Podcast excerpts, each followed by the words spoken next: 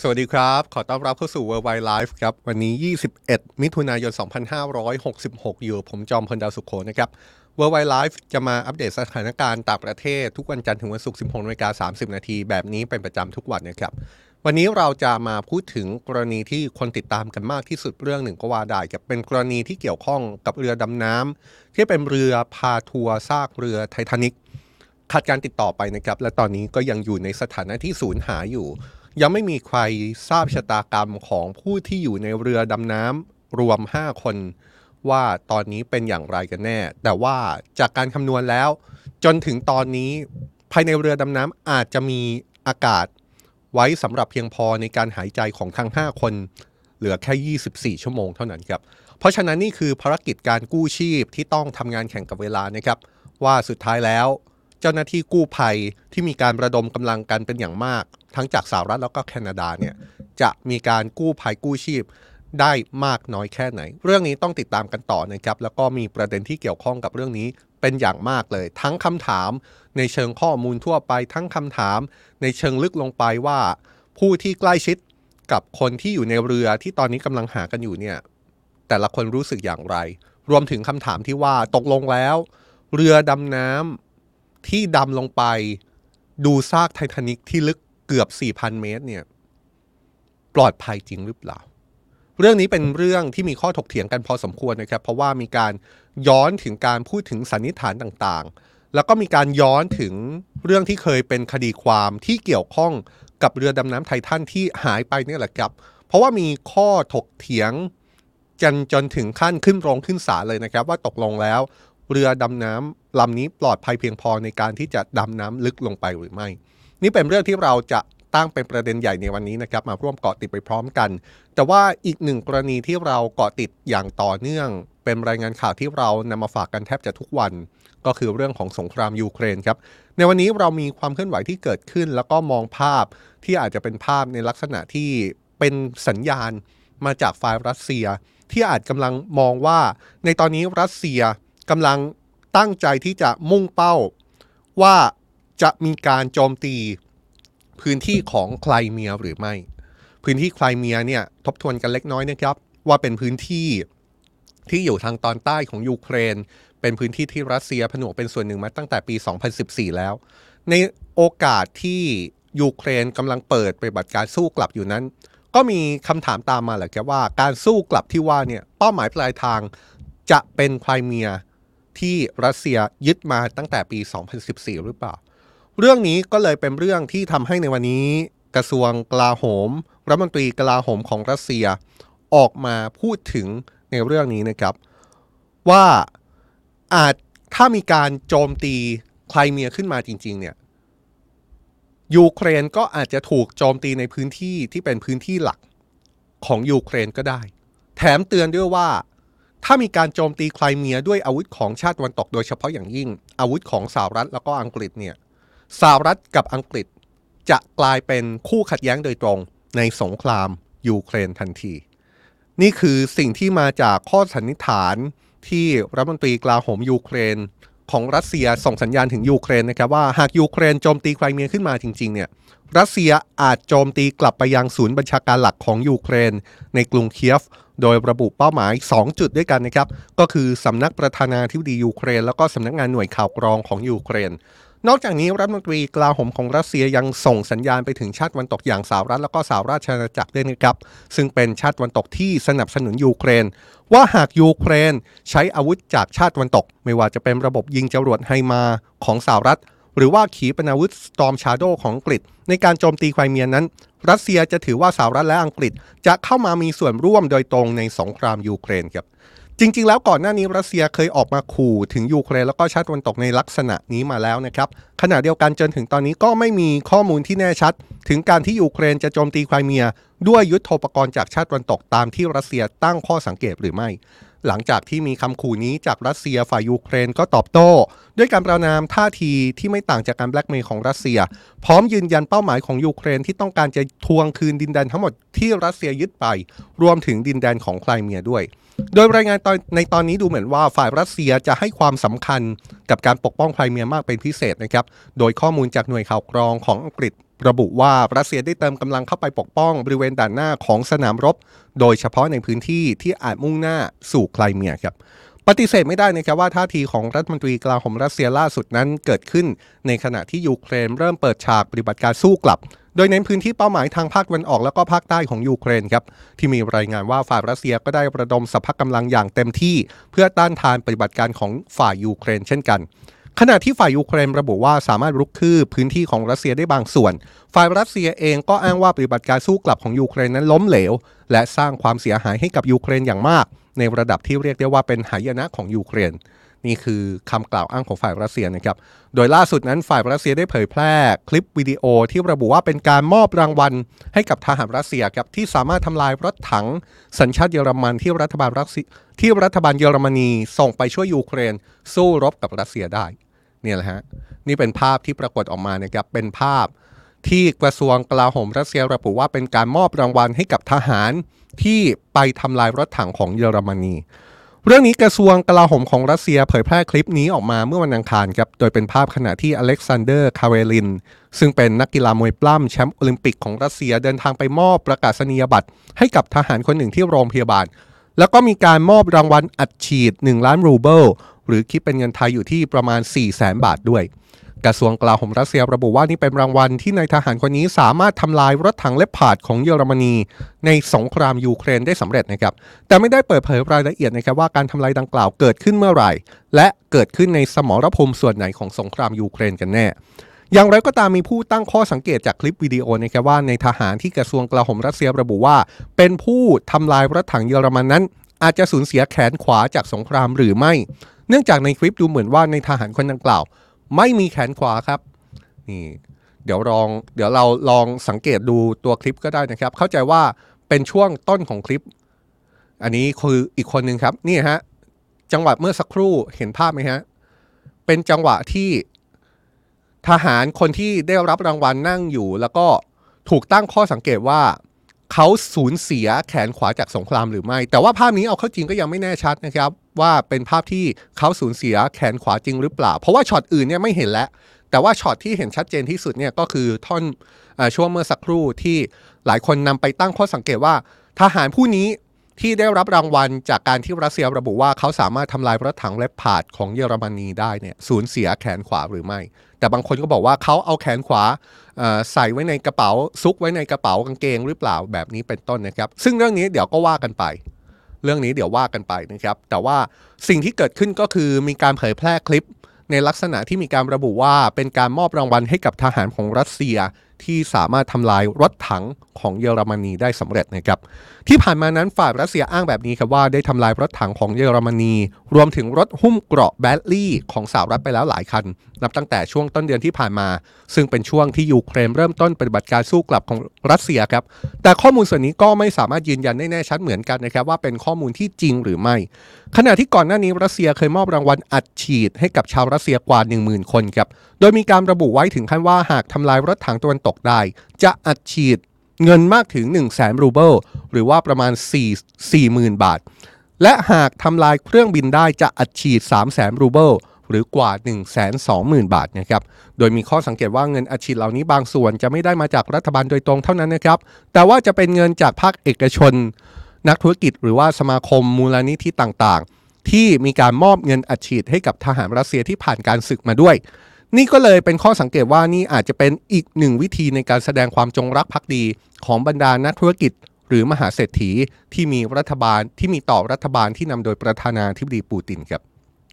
นี่ฮะนี่ก็เป็นสิ่งที่ที่เกิดขึ้นนะครับ โดยที่รัสเซียนั้นได้อ้างว่าทำลายอาวุธจากชาติตะวันตกได้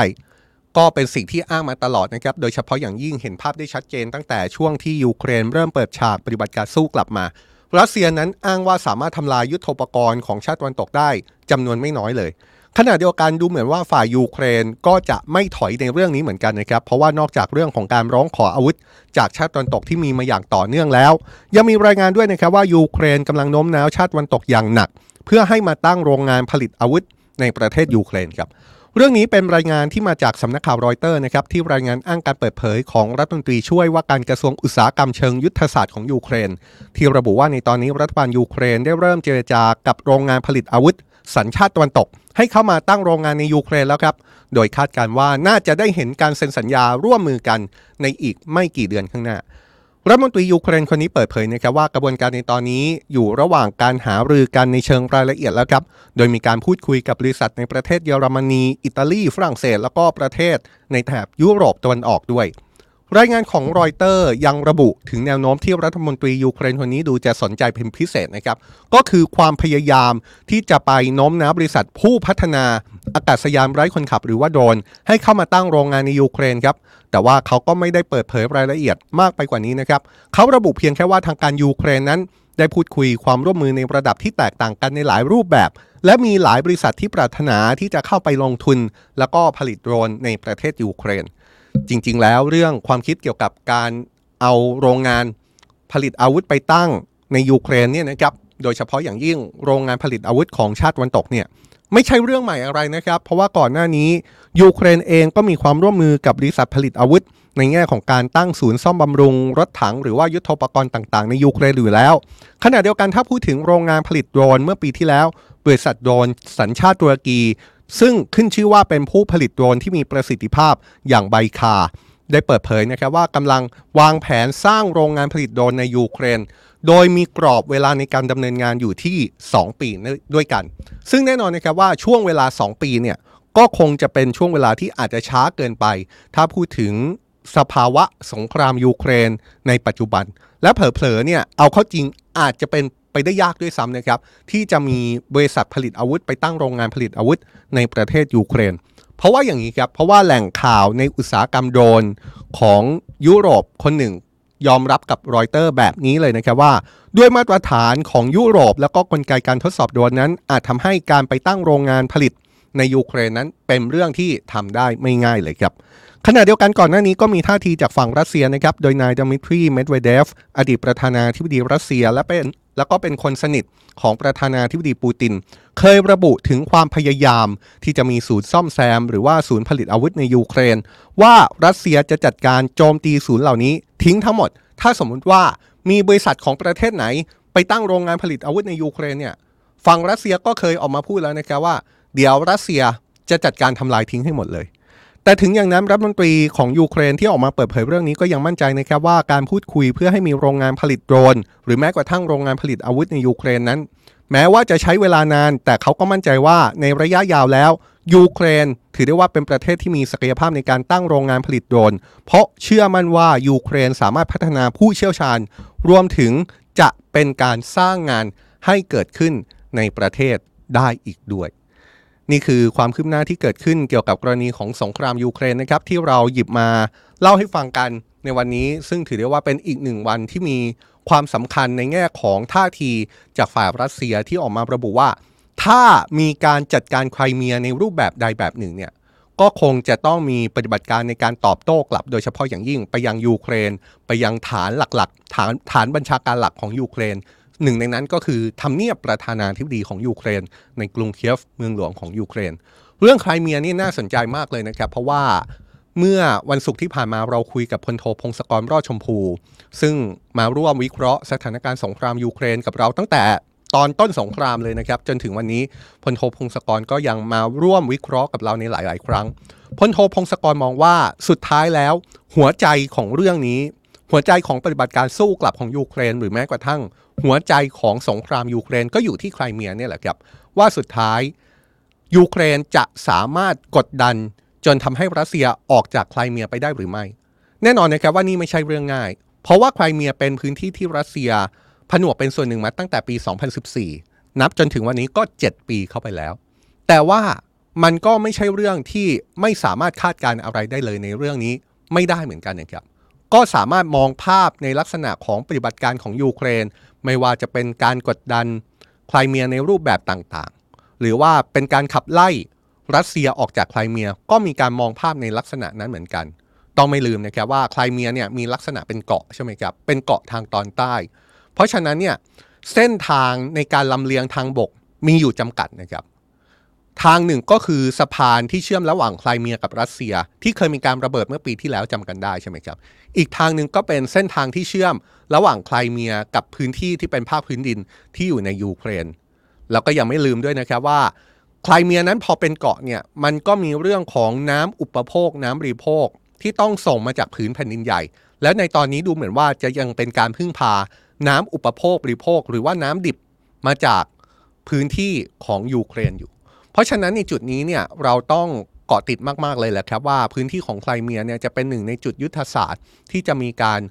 วางภาพในเชิงของการกดดันในปฏิบัติการสู้กลับของยูเครนหรือไม่ เพราะปฏิเสธไม่ได้จริงๆนะครับว่าปฏิบัติการสู้กลับของยูเครนในตอนนี้ พุ่งเป้าไปที่ภาคตะวันออกและก็ภาคใต้เป็นหลัก และภาคใต้นี่แหละจะเป็นภาคที่ติดกับไครเมีย ที่ยูเครนน่าจะคาดหวัง พอสมควรในการที่จะดำเนินการอะไรบางอย่าง อย่างน้อยที่สุดก็ตัดเส้นทาง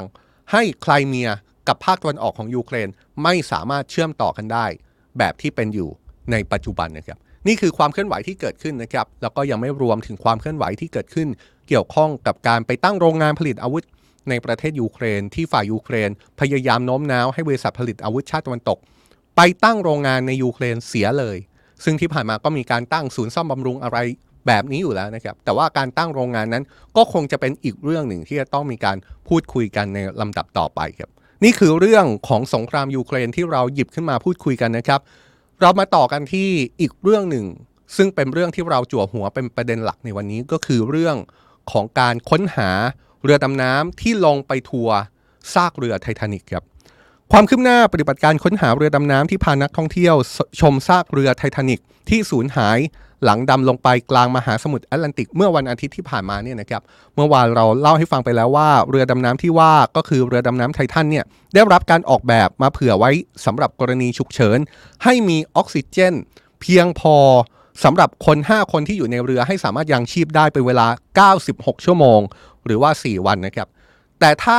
ดูตามไทม์ไลน์ตั้งแต่ช่วงเวลาที่เรือขาดการติดต่อไปเนี่ย ซึ่งเราก็ไม่รู้ว่าเกิดอะไรขึ้นกับเรือ แล้วก็ไม่รู้ว่าเกิด ขึ้นตอนไหนที่ชัดเจนด้วยนะครับ แต่ว่าหน่วยยามฝั่งของสหรัฐประเมินไว้ว่า เมื่อเวลา 13นาฬิกาของวันอังคารตามเขตเวลาตะวันออก หรือว่าเที่ยงคืนของเมื่อวานนี้ตามเวลาไทยเนี่ยจนถึงช่วงเวลาเที่ยงคืนของเมื่อคืนนี้ตามเวลาไทยเนี่ยมีการประเมินว่าออกซิเจน ในเรือดำน้ำไททันน่าจะเหลือพอให้คนในเรือหายใจอยู่แค่ 41 ชั่วโมงเท่านั้น มาถึงตอนนี้ นับจากเที่ยงคืนที่สหรัฐประเมินว่าเหลืออยู่ 41 ชั่วโมง ตอนนี้ 16นาฬิกา48 นาทีของ 21 มิถุนายนเนี่ยนะครับ ผ่านมา 16-17 ชั่วโมง ก็เท่ากับว่าออกซิเจน ในเรือดำน้ำไททันตอนนี้น่าจะเหลืออยู่แค่ประมาณ 24 ชั่วโมง หรือมีออกซิเจนสำหรับคน 5 คนในเรือดำน้ำลำนี้อยู่แค่ประมาณ 1 วันเท่านั้น แน่นอนนะครับ นี่ก็เลยเป็นปัจจัยสำคัญที่ทำให้ทีมค้นหาต้องเร่งทำงานแข่งกับเวลาอย่างเต็มที่ เพื่อค้นหาเรือดำน้ำที่ขาดการติดต่อลำนี้ไปให้ได้ ส่วนคน 5 คน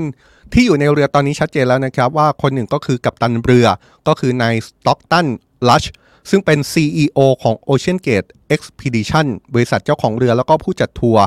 ชมซากไททานิกในครั้งนี้ครับ อีกคนก็คือนายพอลอองรี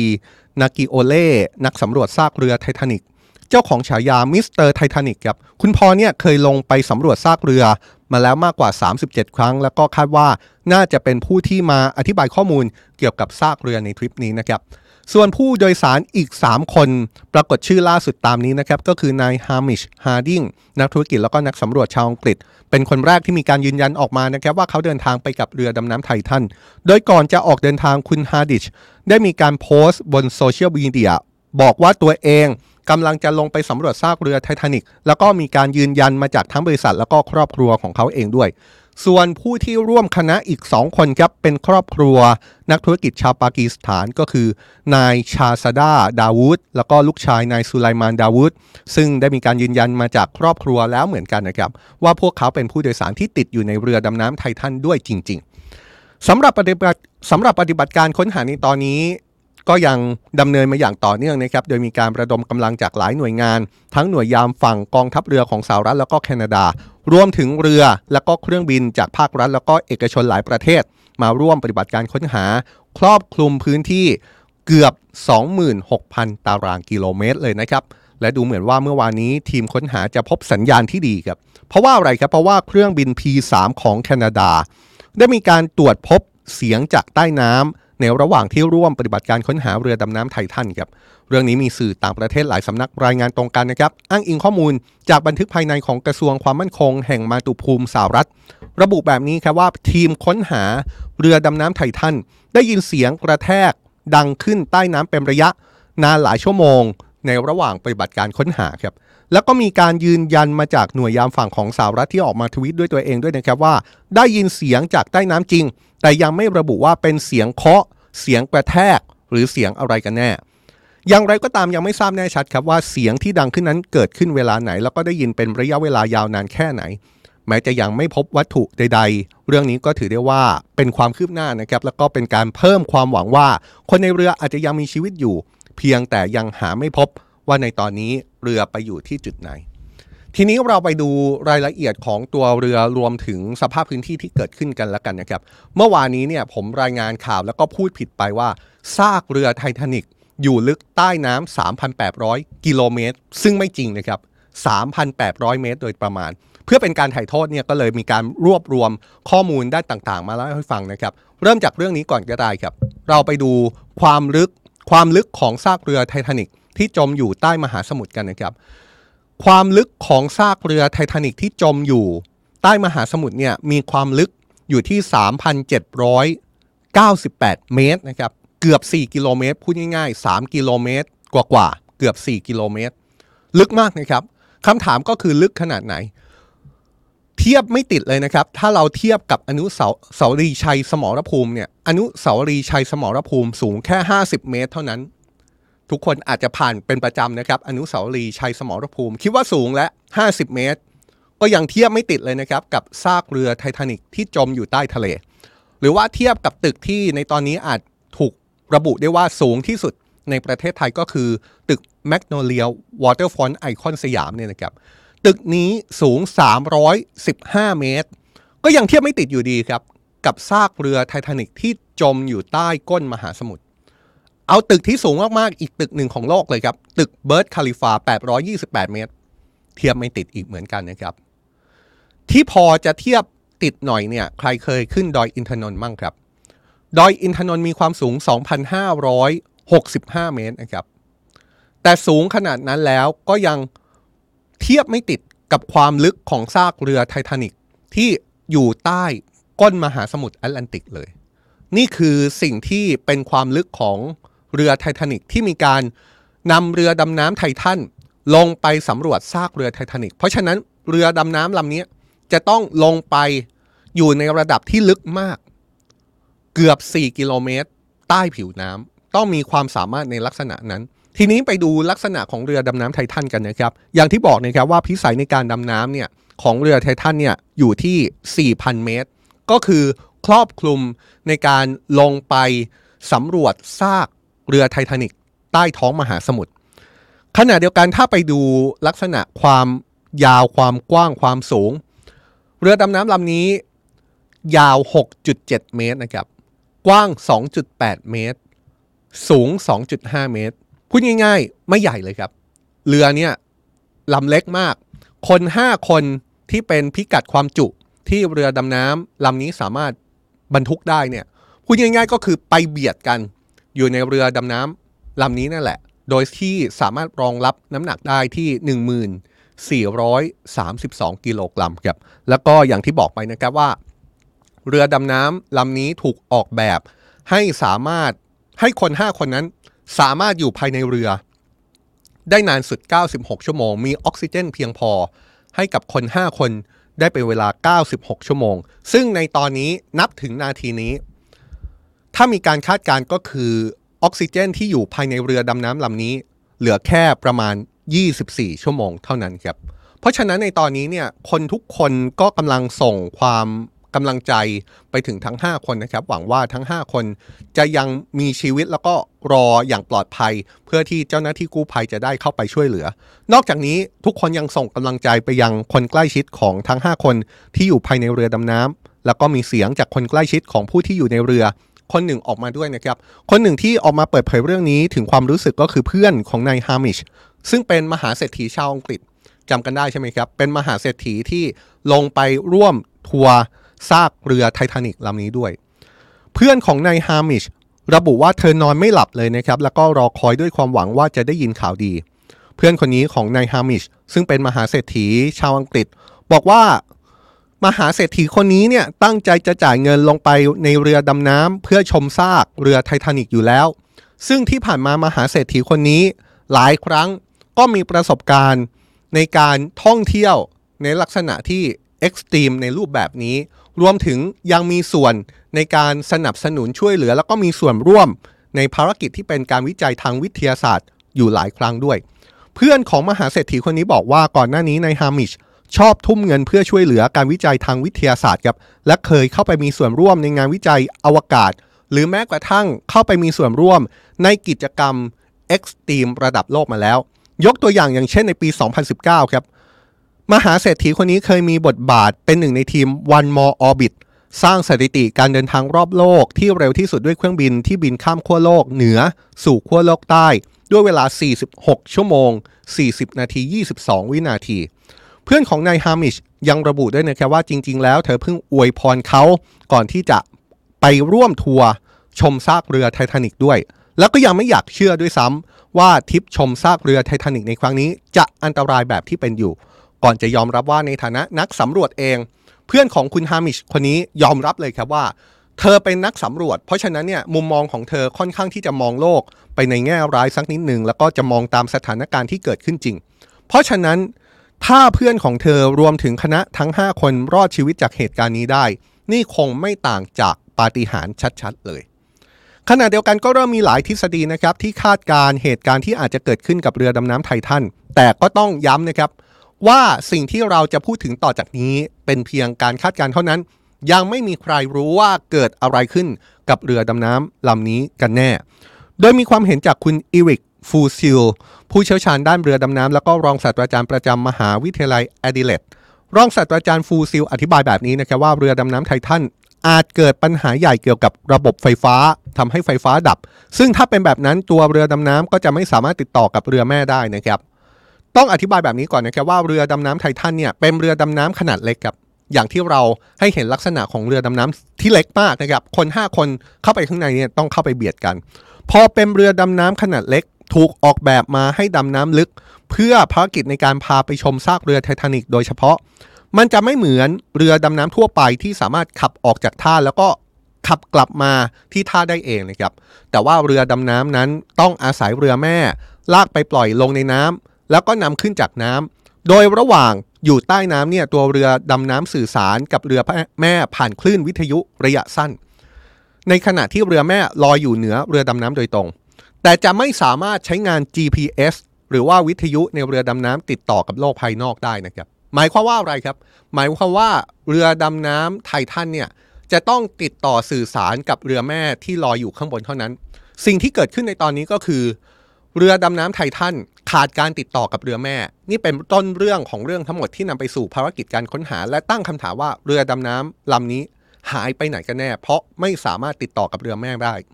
พอเป็นเรือดำน้ำขนาดเล็กแบบนี้ นอกจากทำได้แค่เพียงติดต่อสื่อสารกับเรือแม่ได้เท่านั้น มันยังไม่สามารถขับในลักษณะขับกลับท่าได้ด้วยตัวเองขนาดนั้นนะครับ มีรายงานเพียงแค่ว่า คนที่อยู่ภายในเรือที่เป็นกัปตันของเรือเนี่ยบังคับได้เล็กๆน้อยๆ ในลักษณะที่ตัวบังคับเนี่ยก็คือจอยเป็นจอยสติ๊กเหมือนจอยเกมเนี่ยแหละครับแล้วก็มีระบบทัชสกรีนในเรื่องของการบังคับเรือดำน้ำลำนี้เท่านั้น แต่ว่าไม่มีกลไกในการขับเรือดำน้ำกลับท่าได้ด้วยตัวเองนะครับ ต้องอาศัยเรือแม่ในการพาเรือดำน้ำกลับท่า เพราะฉะนั้นเนี่ยมันไม่สามารถกลับได้เองครับ แล้วมันไม่สามารถติดต่อกับเรือดำอื่นได้ นอกจากเรือแม่เท่านั้น ทีนี้ย้อนกลับมาดูนะครับว่าเกิดอะไรขึ้นกับเรือลำนี้กันแน่ศาสตรารองศาสตราจารย์ฟูซิล ตั้งข้อสันนิษฐานแบบนี้นะครับว่าถ้าระบบไฟฟ้าในเรือดำน้ำไททันมีปัญหาไฟฟ้าใช้งานไม่ได้ ก็เท่ากับว่าเรือดำน้ำไททันจะถูกตัดขาดจากเรือแม่ไปโดยปริยาย แต่ถึงจะเป็นแบบนั้นรองศาสตราจารย์ฟูซิลก็บอกว่า เรือดำน้ำบางลำอาจมีระบบไฟฟ้าสำรองอยู่ ในกรณีที่เกิดปัญหากับระบบไฟฟ้าหลักของเรือ ซึ่งตัวเขาเองไม่แน่ใจว่าเรือดำน้ำไททันมีระบบสำรองไฟฟ้าแบบนี้อยู่หรือไม่ และอีกกรณีหนึ่ง เป็นอีกข้อสันนิษฐานหนึ่งที่อาจจะอันตรายมากๆนะครับ คือข้อสันนิษฐานที่อาจเกิดไฟฟ้าลัดวงจรขึ้นภายในเรือ ซึ่งถ้าเป็นแบบนั้นจะนับว่าเป็นเรื่องที่ร้ายแรงครับ เพราะว่านอกจากระบบพลังงานในเรือจะเสียหายแล้ว ยังมีโอกาสที่จะเกิดควันพิษภายในเรือด้วยนะครับ ซึ่งอย่างที่เราบอกไปว่าเรือลำนี้เนี่ยมีขนาดเล็กมาก ออกซิเจนภายในเรือสำหรับคน 5 คนก็มีจำกัดอยู่แล้ว ถ้าเกิดควันภายในเรือ และถ้าเป็นควันพิษเนี่ยก็จะยิ่งเป็นอันตรายต่อผู้โดยสารที่อยู่ภายในเรือเข้าไปใหญ่เลย อีกข้อสันนิษฐานหนึ่งครับรองศาสตราจารย์ฟูซิล ซึ่งเป็นผู้เชี่ยวชาญด้านเรือดำน้ำมองว่ามีโอกาสที่จะเกิดขึ้นได้ ก็คือการที่เรือดำน้ำดำลงไปลึก จนถึงจุดที่ซากเรือไททานิกนอนสงบนิ่งอยู่ ซึ่งเป็นระยะที่ห่างจากผิวน้ำประมาณ 3,800 เมตรเนี่ยแรงดันน้ำในระดับความลึกนี้อาจจะแรงมาก จนกดให้เรือดำน้ำนั้นแตกได้ครับ ซึ่งในกรณีของเรือดำน้ำไททันนี้แม้ว่าจะถูกออกแบบมาเป็นพิเศษ แล้วก็เคยดำลงไปลึกขนาดนั้นมาก่อนแล้ว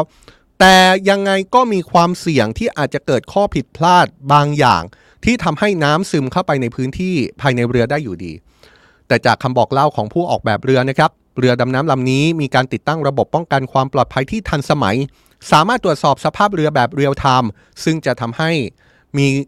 มีความสามารถในการวิเคราะห์ ความดัน แล้วก็ ความสมบูรณ์ของโครงสร้างเรือได้ตลอดเวลา หากพบความผิดปกติ กัปตันก็น่าจะรู้แล้วก็สามารถแก้ไขได้ทัน อีกข้อสันนิษฐานหนึ่ง อย่างที่บอกครับว่าตอนนี้เราไม่รู้อะไรเกี่ยวกับชะตากรรมของเรือดำน้ำนี้เลย ก็เลยมีข้อสันนิษฐานที่ออกมาหลากหลายรูปแบบ อีกข้อสันนิษฐานหนึ่งที่มีการตั้งเอาไว้ รองศาสตราจารย์ฟูซิลคิดว่าเรือดำน้ำไททันอาจถูกกระแสน้ำหลายเชี่ยว พัดลงไป ติดอยู่ใต้ซากชิ้นส่วนอะไรบางอย่างหรือไม่ทำให้ถูกปิดกั้นเส้นทาง หรือถูกปิดกั้นเส้นทางเอ่อเส้นการสื่อสารกับเรือแม่หรือเปล่า เรื่องที่เรือดำน้ำไททันอาจไปติดอยู่กับอะไรสักอย่างใต้ทะเล หรือแม้แต่ติดอยู่ใต้ซากของเรือไททานิกนี้มีผู้เชี่ยวชาญอีกคนหนึ่ง ออกมาพูดถึงเรื่องนี้ด้วยเหมือนกันนะครับ ก็คือคุณทิมเทเลอร์คุณทิมเทเลอร์เนี่ยเป็นนักสำรวจมหาสมุทรแล้วก็ CEO บริษัท Tiburon Subsea คุณเทเลอร์ให้สัมภาษณ์กับสถานีโทรทัศน์ NBC แบบนี้นะครับว่า หนึ่งในสถานการณ์ที่ดีที่สุดที่เราจะคาดหวังได้ในตอนนี้ ก็คือเรือดำน้ำไททันแค่ไปติดอยู่กับซากเรือไททานิกทำให้ถูกปิดกั้นไม่สามารถออกมาได้ แต่ว่าตัวเรือไม่ได้รับความเสียหาย ถ้าเป็นแบบนี้เนี่ยความช่วยเหลือก็จะสามารถทำได้ง่ายนะครับ อย่างไรก็ตามเรื่องนี้ก็ยังมีอุปสรรคอยู่ครับ เพราะว่าปฏิบัติการค้นหาในตอนนี้จำเป็นต้องแข่งกับเวลา เมื่อเวลาผ่านไปเรื่อยๆ ทางเลือกของทีมช่วยเหลือก็อาจจะน้อยลงไปทุกที ต่อให้เจอเรือดำน้ำไททันแล้ว การที่จะนำอุปกรณ์ลงไปกู้เรือ หรือยกเรือขึ้นมาก็ต้องใช้เวลาอีก ซึ่งคุณเทเลอร์ยอมรับเลยว่านี่เป็นภารกิจที่ใหญ่มากครับโดยนอกจากปฏิบัติการค้นหาและช่วยเหลือรวมถึงข้อสันนิษฐานต่างๆ แล้วนี่นะครับถ้าเราย้อนไปก็จะมีข้อสันนิษฐานหลากหลายรูปแบบใช่ไหมครับ ไม่ว่าจะเป็นเรื่องระบบไฟฟ้ามีปัญหาภายในเรือหรือไม่ มีการช็อตของไฟฟ้าภายในเรือหรือไม่ ซึ่งเรื่องนี้อันตรายมากเลยนะครับ เพราะว่าการช็อตอาจนำไปสู่ การเกิดควันภายในเรือ แล้วทำให้ออกซิเจนที่น้อยอยู่แล้วเนี่ยยิ่งน้อยลงไปใหญ่หรือเปล่า หรือว่าสุดท้ายแล้ว เรือลำนี้จะติดอยู่ใต้ซากของเรือไททานิกอีกที หรือติดอยู่ใต้ซากอะไรสักอย่างทำให้สื่อสารออกมาไม่ได้ หรือว่าในอีกมุมหนึ่ง เรือลำนี้อาจจะถูกคลื่นที่อยู่ใต้ทะเลเนี่ยซัดไปยังพื้นที่ห่างไกล ซึ่งไกลต่อการสื่อสารกับเรือแม่ เราไม่ทราบนะครับว่าเกิดอะไรขึ้น แต่ทีเนี้ยมันก็มีการตั้งข้อสังเกตในอีกมุมหนึ่งว่าตกลงแล้วเรือดำน้ำไททันซึ่งเป็นเรือดำน้ำขนาดเล็กตามที่เห็นในภาพเนี่ยนะครับ มีความปลอดภัยมากน้อยแค่ไหน เรื่องนี้เป็นข้อสังเกตที่เกิดขึ้นมาไม่ได้เกิดขึ้นลอยๆนะครับ เพราะว่ามีการย้อนข่าวกลับไป ที่มีการระบุว่าบริษัทที่ดำเนินกิจการทัวร์ซากเรือไททันนั้นซากเรือไททานิกนั้นเคยไล่ผู้บริหารของตัวเอกออกครับ หลังออกมาทักท้วงเรื่องความปลอดภัยของเรือดำน้ำไททัน ซึ่งเป็นเรือที่ตอนนี้สูญหายอยู่ เรื่องนี้มีหลักฐานเป็นลายอักษรครับเพราะอย่างที่บอกครับว่าเรื่องนี้เป็นคดีความที่เกิดขึ้นระหว่างนายเดวิดลอชริชอดีตผู้อำนวยการของ Ocean Gate กับบริษัท Ocean Gate ที่ไล่เขาออกจากตำแหน่งเมื่อปี 2018 ในเอกสารการฟ้องร้องระบุแบบนี้นะครับว่าในลอชริช ซึ่งเป็นนักดำน้ำแล้วก็มีทักษะในการขับเรือดำน้ำเนี่ยได้เข้ามาร่วมงานกับบริษัท Ocean Gate ตั้งแต่เดือนพฤษภาคมปี 2015 ในฐานะผู้รับจ้างอิสระ ก่อนจะได้รับว่าจ้างให้เป็นผู้อำนวยการกิจการทางทะเลของบริษัทครับ ในคำฟ้องซึ่งมีการฟ้องต่อศาลในรัฐวอชิงตันของสหรัฐระบุแบบนี้นะครับว่า บริษัทโอเชียนเกตได้กล่าวหาในลอชริช ว่าละเมิดข้อตกลงผ่านการเปิดเผยข้อมูลลับครับ ซึ่งในลอชริชก็ได้ต่อสู้คดีในส่วนนี้ ว่าเขาถูกไล่ออกเพราะแสดงความกังวลถึงความปลอดภัย ในการใช้งานเรือดำน้ำไททันแต่ไม่ได้รับเสียงตอบรับต่อข้อกังวลเรื่องนี้ แถมยังถูกไล่ออกจากตำแหน่งอีก อดีตผู้บริหารที่มีการฟ้องร้องกับบริษัทโอเชียนเกตระบุในรายละเอียดแบบนี้นะครับว่า ส่วนที่เขากังวลก็คือบริเวณกระจกส่วนหน้าสุดของเรือครับนี่ฮะ ถ้ามองภาพนี้เนี่ยก็คือส่วนที่โค้งมนที่อยู่หน้าสุดของเรือเนี่ยแหละครับเขาบอกว่ากังวลส่วนนี้มาก เขาอ้างว่าตรงนี้เนี่ยมันสามารถรองรับแรงดันได้แค่ 1,300 เมตร เท่านั้น ทั้งทั้งที่การลงไปทัวร์ซากเรือไททานิกเนี่ยต้องลงไปถึง 3,800 เมตรเนี่ยฮะภาพนี้ชัดเจนมากขึ้นนะครับ ดูเหมือนว่าสิ่งที่อดีตผู้บริหารโอเชียนเกตออกมาบอกว่าเขากังวลมากเนี่ยก็คือส่วนที่เป็นกลมๆ ส่วนที่เป็นเหมือนกระจกนั่นแหละครับเขาบอกส่วนนั้นเนี่ยเอาเข้าจริงตามมาตรฐานแล้วเนี่ยมันสามารถรองรับแรงดันของน้ำได้แค่ 1,300 เมตร เท่านั้น แต่ว่าเรือมันต้องลงไปถึง 3,800 เมตร เขาระบุว่าเมื่อแย้งเรื่องนี้ไปทางบริษัทก็ปฏิเสธที่จะจ่ายเงินเพิ่ม เพื่อให้ผู้ต่อเรือดำน้ำเปลี่ยนส่วนนี้ ให้สามารถรองรับกับความลึก 4,000 เมตร ตามภารกิจของเรือดำน้ำลำนี้ให้ได้ เขาเคยออกมาเตือนเลยนะครับว่าผู้โดยสารที่ลงไปในเรือดำน้ำลำนี้ อาจตกอยู่ในอันตรายได้ เมื่อลงไปในระดับน้ำที่ลึกแล้ว อดีตผู้บริหารคนนี้ยังระบุด้วยนะครับว่าเขาเคยเสนอให้หน่วยงานของรัฐที่มีมาตรฐาน มาตรวจสอบเพื่อรับรองการใช้งานครับ แต่ทางบริษัทก็ไม่ทำแล้วก็เลือกที่จะไล่เขาออกจากตำแหน่งแทน เพราะฉะนั้นตรงนี้นะครับ ตรงนี้คือประเด็นที่กลายเป็นเรื่องใหญ่เหมือนกัน เพราะว่านอกจากข้อสันนิษฐานต่าง ๆ แล้วเนี่ยมีคนเอาไปขุดในการฟ้องร้องที่เคยเกิดขึ้นในอเมริกา เป็นการฟ้องร้องระหว่างอดีตผู้บริหารโอเชียนเกตกับบริษัทโอเชียนเกตแล้วในรายละเอียดการฟ้องเนี่ยฝั่งผู้บริหารของโอเชียนเกตอ้างว่าเขาได้ทักท้วงไป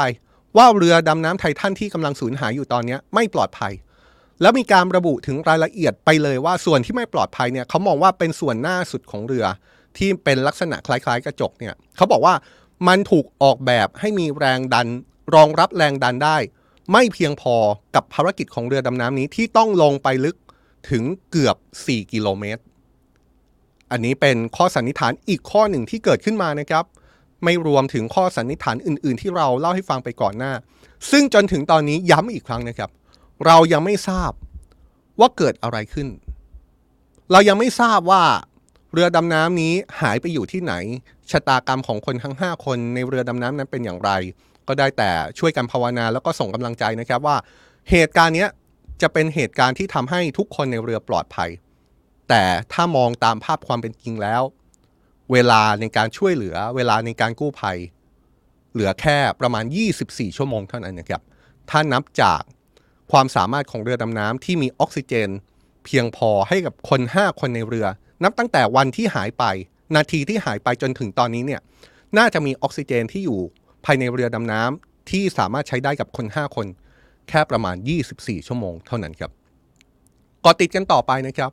เรามีความเห็นมากมายกับเรื่องที่เกิดขึ้นเรื่องนี้มากเลยนะครับ ยังไงต้องดูกันต่อไปนะครับ แล้วก็อยากจะขออภัยทุกท่านอีกครั้งนะครับ เมื่อวานนี้เรารายงานเรื่องนี้ไปค่อนข้างลึกเหมือนกัน แต่สิ่งที่ผิดพลาดแล้วก็เกิดขึ้นได้แล้วก็คือผมรายงานผิดไปเรื่อง ความลึกของซากเรือไททานิกที่บอกว่าลึก จริงๆเนี่ยมันต้องลึก